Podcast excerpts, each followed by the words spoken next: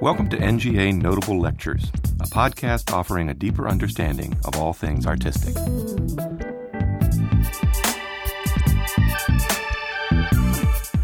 For this multimedia creation, conceived for the National Gallery of Art on the occasion of the John Cage Centennial Festival, Washington, D.C., Roger Reynolds discusses American poet John Cage as a composer, writer, philosopher, visual artist, and performer.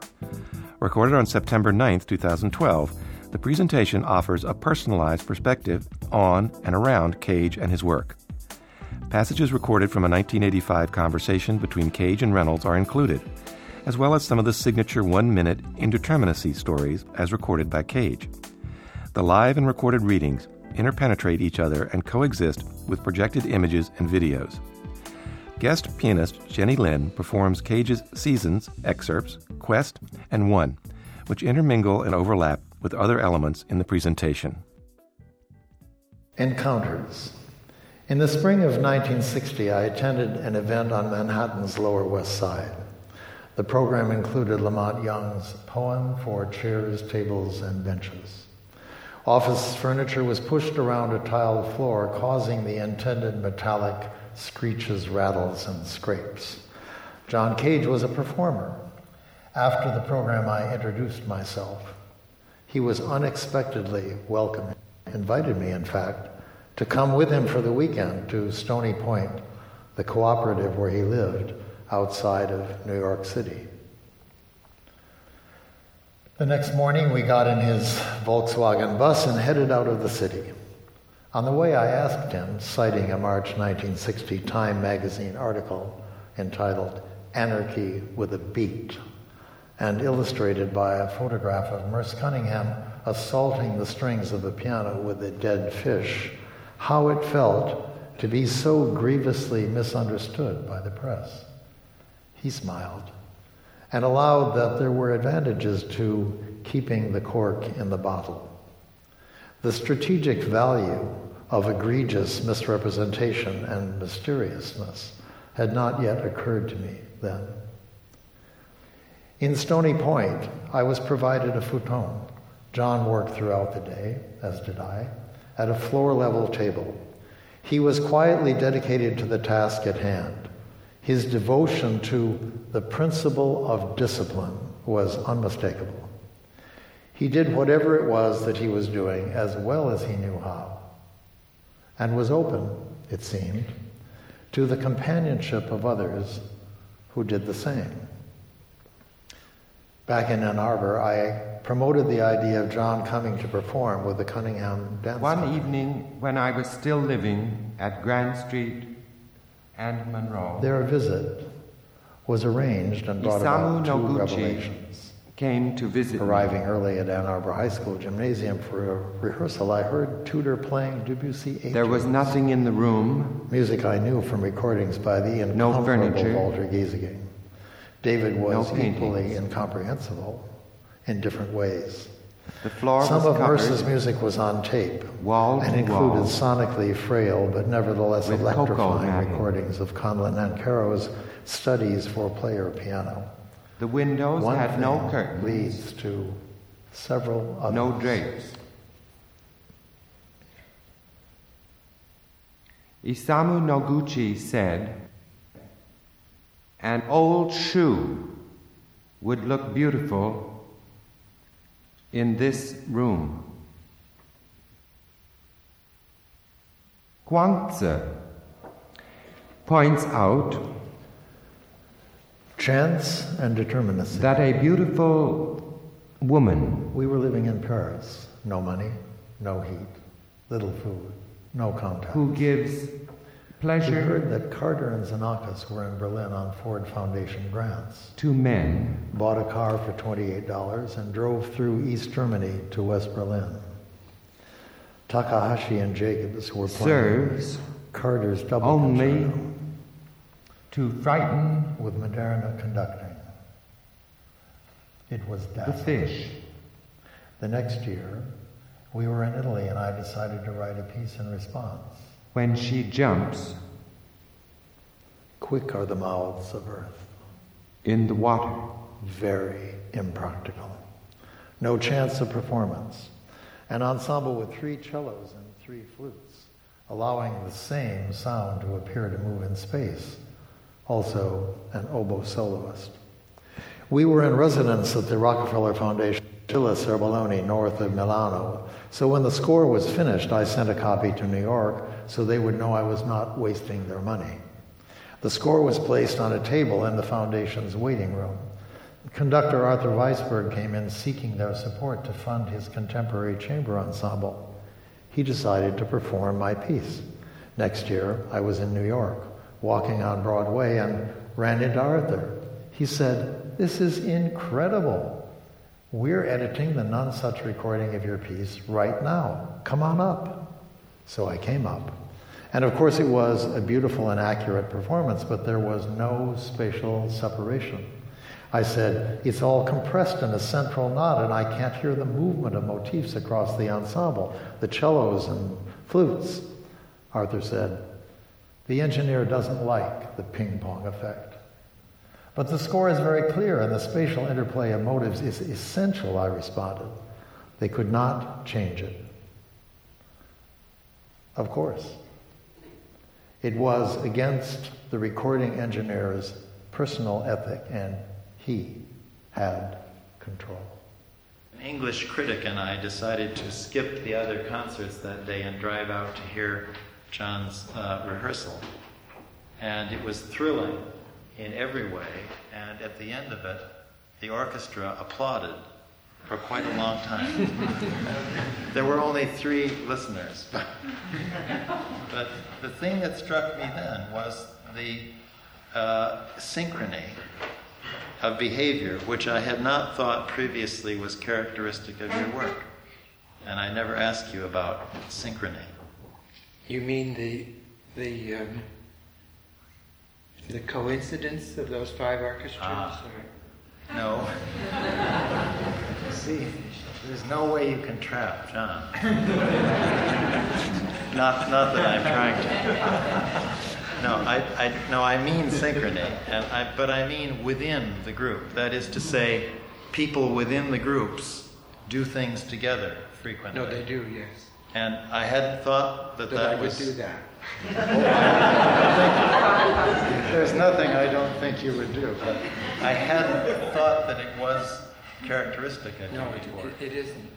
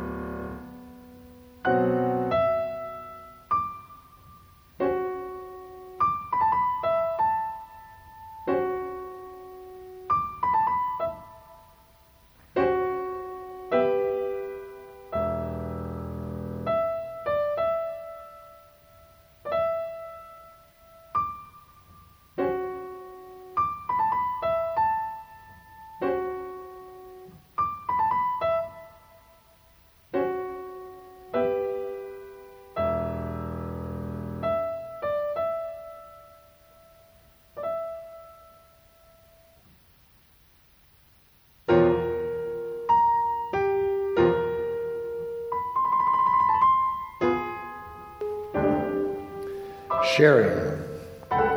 John Cage enjoyed cooking and said to me late in life that he was working on a cookbook, regrettably an unrealized intent. Some recipes were detailed, others were a matter of fact. Their restraint, bringing a smile to one's lips, squash, etc. Bake without cutting open at 425 degrees one hour and 15 to 30 minutes. Some, like rutabaga, need more time, if very large, possibly two and a half to three hours. In December of 1964, I took a red eye from California to New York for a program presented by Lukas Foss's Creative Associates in residence at SUNY Buffalo. My interest had been aroused by the reappearance of a composer friend's name, Michael von Biel. He is also a visual artist. We had organized events in Cologne at Mary Bauermeister's loft in the 60s. Michael, along with David Tudor, the announcement alleged, would assault a prepared barbecue broiler with amplified electric drills, among other implements of violence. Their performance was suitably alarming. After the program, John and I were walking out onto 57th Street. He said, You look exhausted. Have you had anything to eat? I admitted not, and we took a cab to his place. He improvised a simple, fragrant, crunchy, mouth-wateringly nourishing meal in a few moments out of what was at hand, my introduction his engagements with the world of macrobiotic dieting he had acquired from Michio Kushi in Boston. Some years later, John and Ruth Cunningham were giving a dinner. Their 18th Street loft was, as one would have expected, unexpected.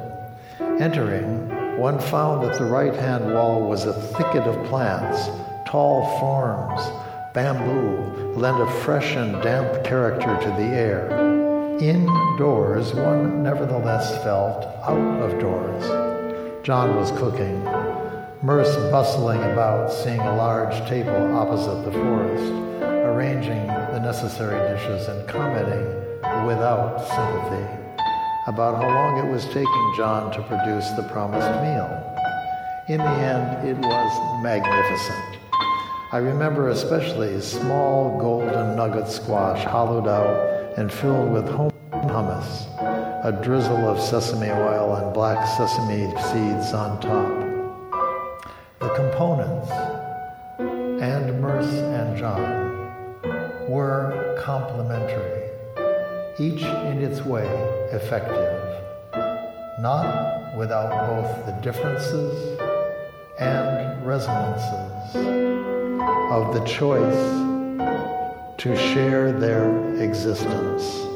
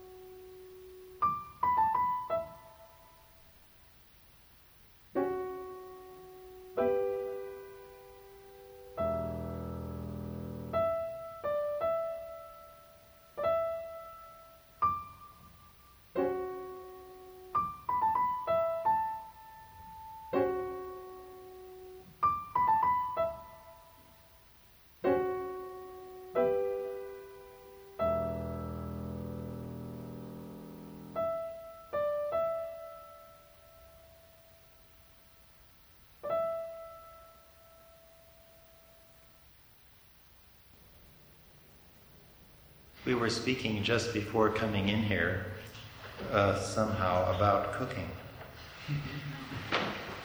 Of Uh, course, Roger Reynolds is a, is a very fine, probably a very fine cook, period. But but uh, the cooking of yours that I enjoy is Chinese.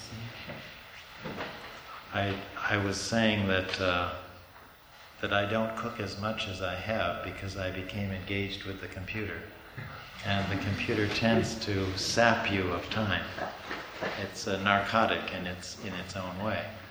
Uh, I've had your cooking only once, I think, and that was after a concert at the Carnegie Recital Hall in New York when Michael von Biel and David Tudor played a work of Michael's, which was for a charcoal rotisserie. It, it, was an exceedingly powerful experience. And afterwards, I was uh, somewhat shaken. And we were leaving the hall, and John said, uh, Are you well? And I said, Well, I had to fly all night from California to get here, and it's cheaper that way anyway. And he said, uh, perhaps you should come down and, and I have some food left. And it was a, a wonderful experience. It was not Chinese, but I think it was already into the direction of macrobiotics. Oh, really? I don't know if it was. Uh, when did you begin the macrobiotics? I'm such a poor historian. I, I think it's 10 years that I've been um, following in my way the macrobiotic diet. I like it very much, and if anyone wants to have it recommended to them, I recommend it. did, did you move in that direction? Uh... I, I, moved because of my health. I had, um, my wrists were swollen like that. And um, I couldn't lift a cup with one hand, I had to use two. And I had trouble walking. And after I had been, at the doctor's suggestion, I had been taking um, 12 aspirin a day for 15 years. And uh, finally, I, when I changed the diet, all the pain disappeared after one week. And I've been so delighted that, that I've become a convert. The space of silence. Wesleyan University Press's announcement of the publication of Cage's book, Silence, was momentous. Young composers then were focused on changing the world. They had composure. But when I got my copy, I consumed it virtually without getting up from the table. Serendipitously, Cage was coming to Ann Arbor. It was December of 1961, and I arranged to interview him. When the transcript of our interview was published in C.F. Peters' A John Cage Catalog, he generously titled it Interview with Roger Reynolds. As Robert Ashley had a reliable microphone and tape recording set up, I asked to hold the interview in his living room. I prepared carefully. Cage began the session by asking if I had actually read the whole book. Assured so, he remarked, candidly it seemed, that he had not expected anyone would. A good start. In that moment, perhaps because of the book, he saw the value of being clear and was.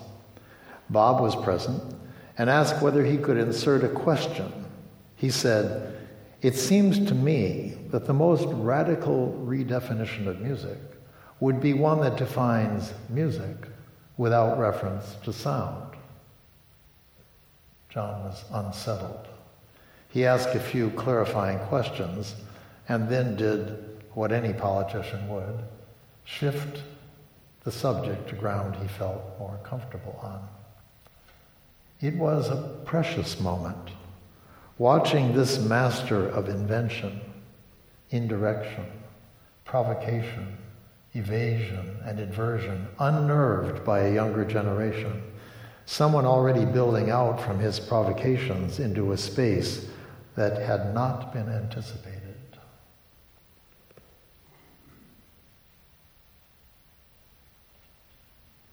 I proceed in, in two ways. Uh, I receive requests from outside for music. uh, then from time to time I have uh, ideas that I want to, of what I want to do. And so there's a meeting of those and some kind of uh, exchange takes place. When I, when my music was finally published around 1960, uh, and that catalog was made that has our uh, interview in it. I uh, wanted to make a preface that, that, would show the different kinds of music because my music is more characterized by variety, I think, than by sameness. Mm. And I found that uh, some ideas that I'd had uh, started at such and such a date and uh, and fell by the wayside after at another point. And something that the that the history of my attention has been to pay attention sometimes to just one thing, sometimes to several things at the same time. And uh, then some things remain interesting to me longer and some shorter.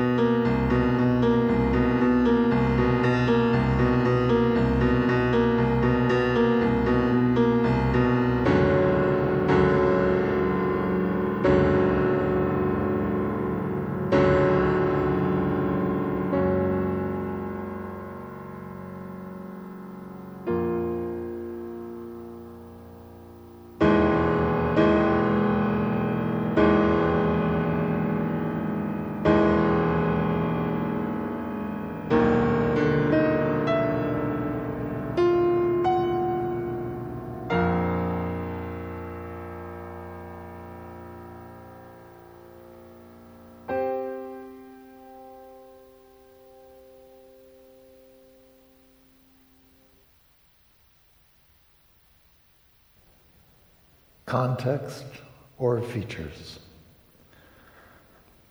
Walking in Helsinki's Hesperian Park with composer Jukka Tiensuu, we were talking about compositional strategies. This has been a theme in our interaction over the years. At any moment, I ask him, How do you know what to do next? My interest was piqued by the uncommon inventiveness of his music, music that involves a continuous tumbling from one gestural, timbral, textural world into an unexpected new one. Is this pure invention or the result of a kaleidoscopically changing set of challenges thrown at his imagination by a shifting set of conditions or preordained demands? I assemble a custom world of resources and opportunities for each work. It's not like that for him. He generates materials without knowing either where they will fit in the final product or whether they will be used at all. I know when I am, say, half done. He does not know where he is in the overall process until he decides to stop. Perhaps this is in connection to his personal circumstance. He is a freelance composer who spends almost all of his professional time and energies on composition itself. This is not a privilege we all have, not a life that everyone would choose. Planning, devised conventionalities, landscapes of opportunities, repertoires of resource, these convert anything can be next to which of the things that I have prepared will I use next.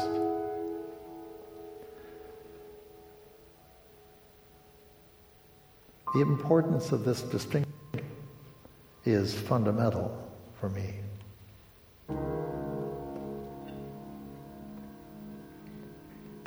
Jukka asks, which of these things remains most memorably after an experience? The entire path you have followed or a few striking moments during it? He argued that we decide to listen to a musical work again as a result of particular moments that occurred during our first encounter with it. We want to experience these again. We wait for these moments. They are the lure. They are the reward for the investment of returning.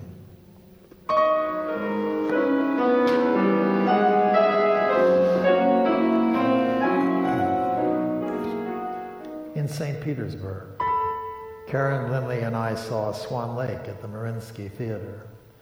In scene two of Act One, the bewitched swan enters stage left. The orchestra's concertmaster, he stood throughout the entire scene, spun out Tchaikovsky's enchanted melody.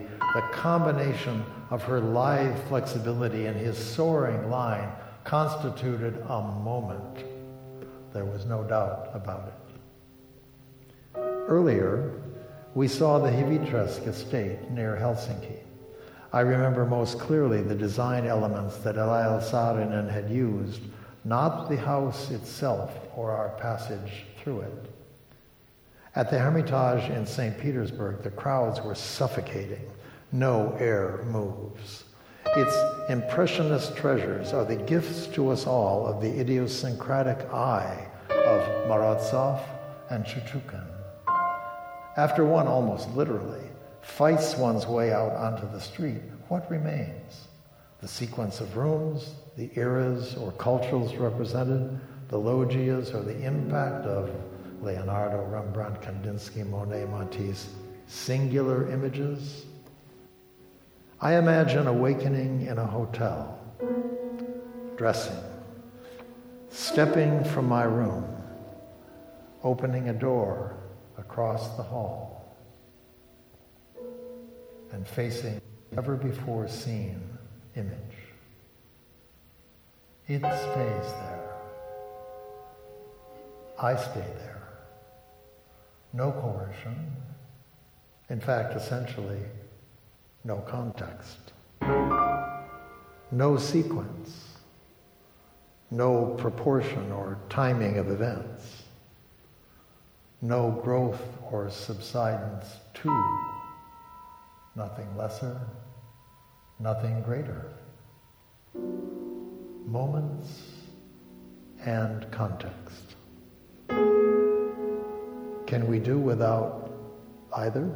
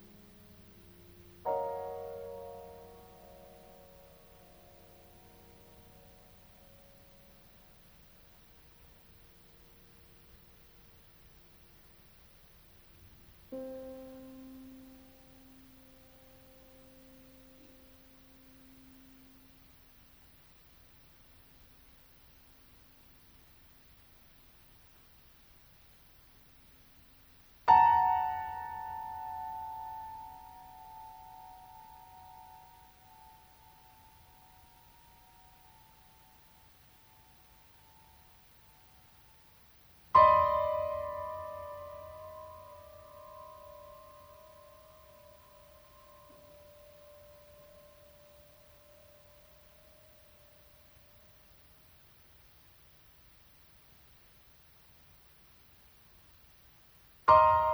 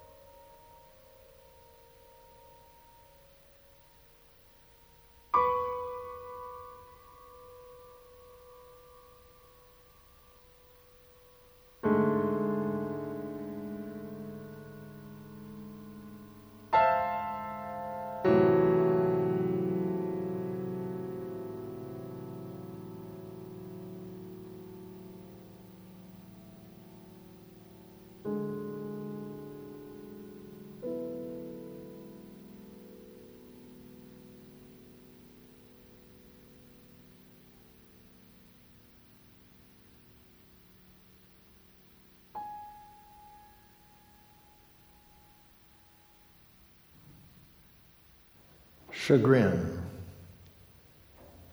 In 1980, UCSD's Department of Music appointed John Cage a Regents Professor for a two-week period.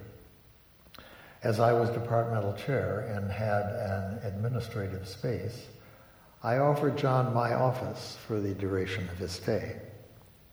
He also asked if I could loan him a heavy cooking pot and then prepared a large batch of brown and wild rice, festooned with various beans and sauteed mushrooms.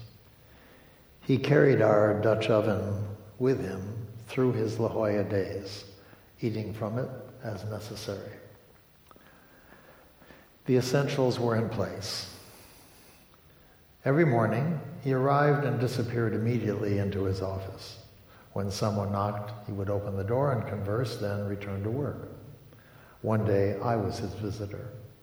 He explained that he was making a text. It would be called Themes and Variations.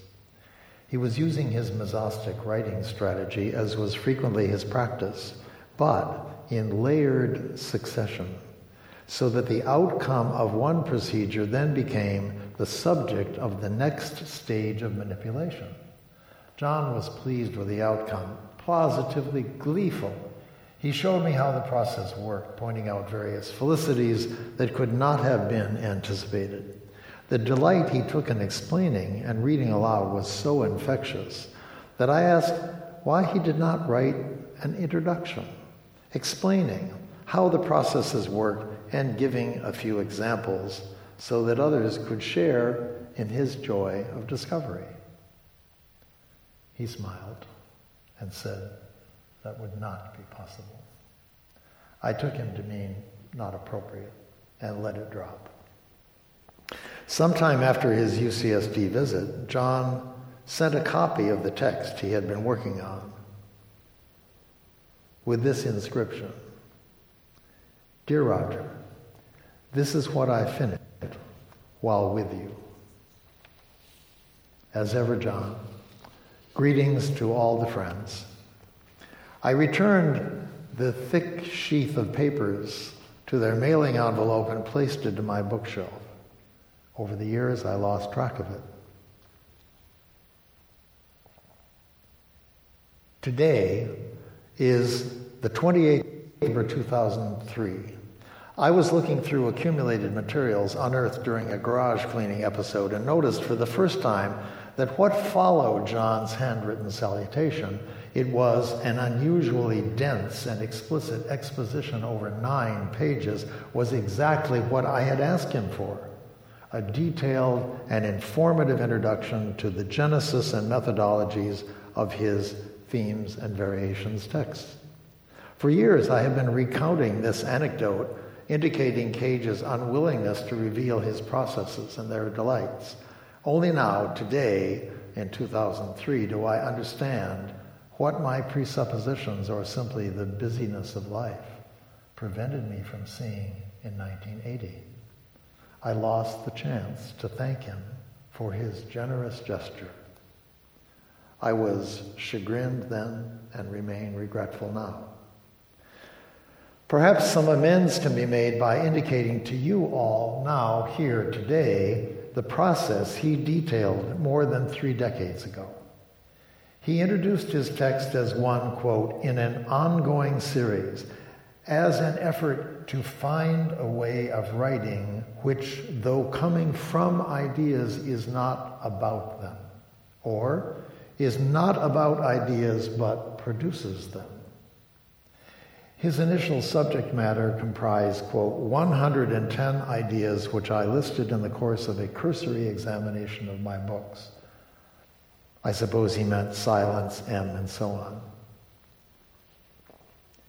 Here are some examples from his list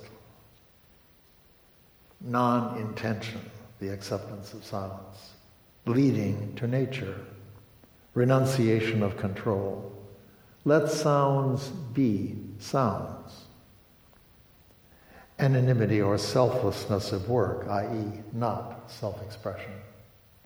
Adventure, newness, necessary to creative action. America has a climate for experimentation. Process instead of project.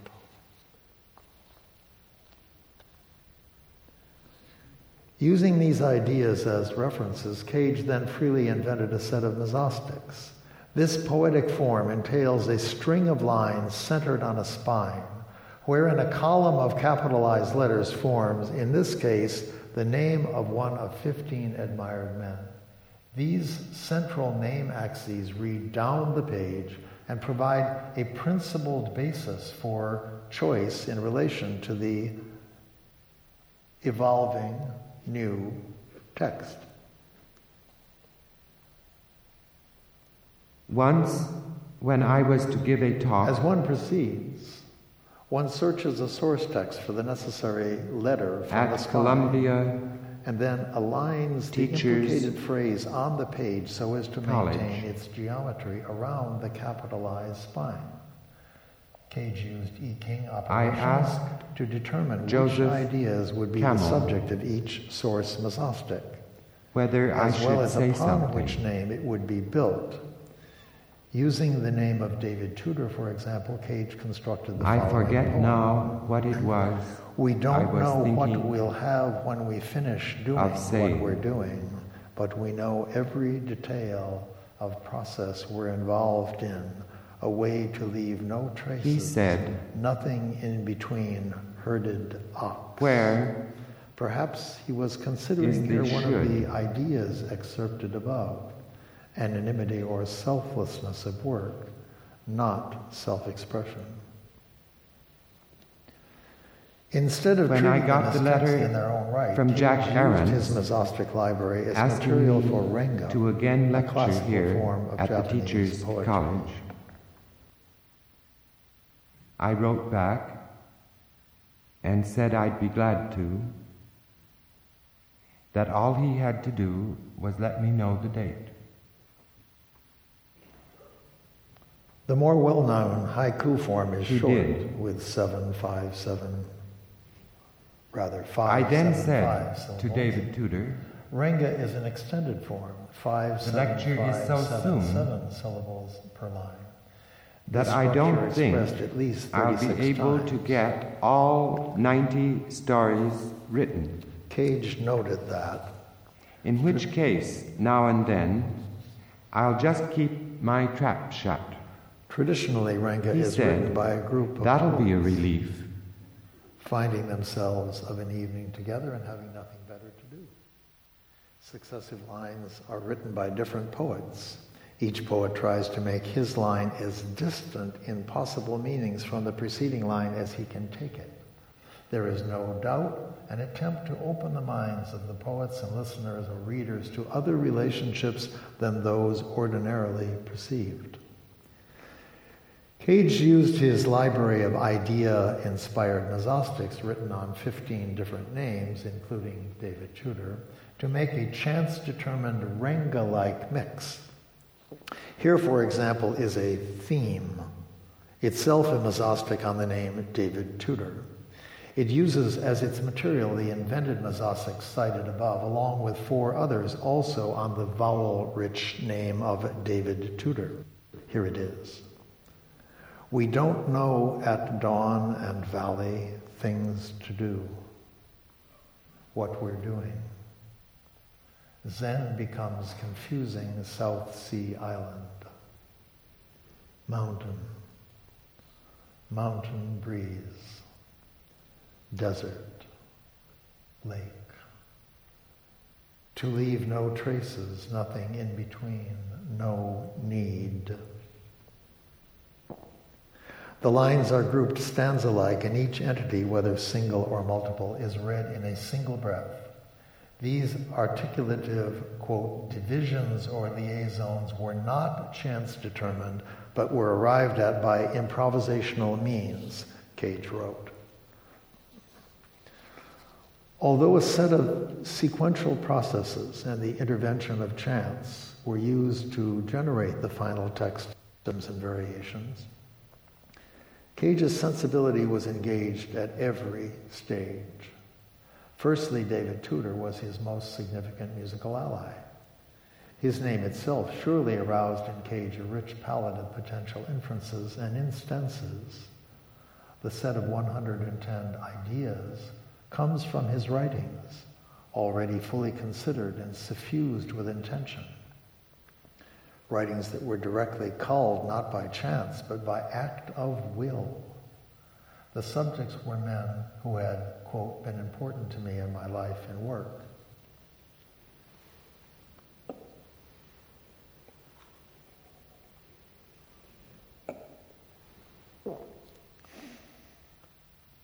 Investment in resonance was assured.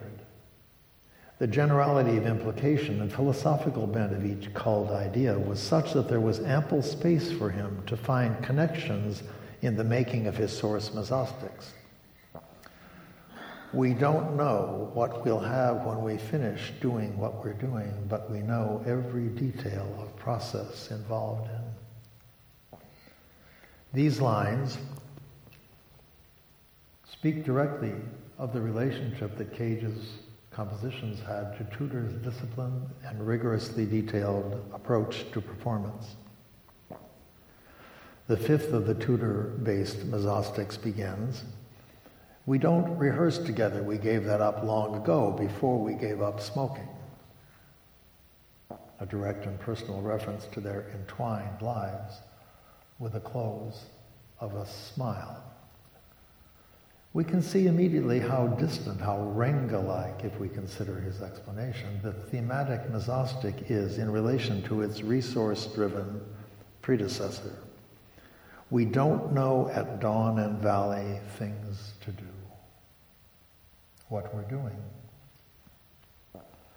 Zen becomes confusing South Sea Island. We don't know at dawn is clear enough, but and valley shifts from temporal to geographic reference. Things to do seems to go back to not knowing, now not in regard to time or place, but rather actions. This implication is clarified after a pause for consideration. Now, we understand the matter of doubt in mourning and within valleys to be about actions to be taken Zen is invoked as a possible explanation or perspective for the preceding variability of meaning, but South Sea Island has, as the valley did earlier, a sharp turn effect, the mysteriousness of a koan. Now we again reside in a geographic space for a moment. The openness of these lines and their centered peacefulness does not feel separated from sensibility at all. Quite the reverse. Cage's strategies and methods provide opportunity and provocation, just as do the methods of any accomplished artist. They engage with, neither evade nor suppress, his aesthetic sensibility. Thank you.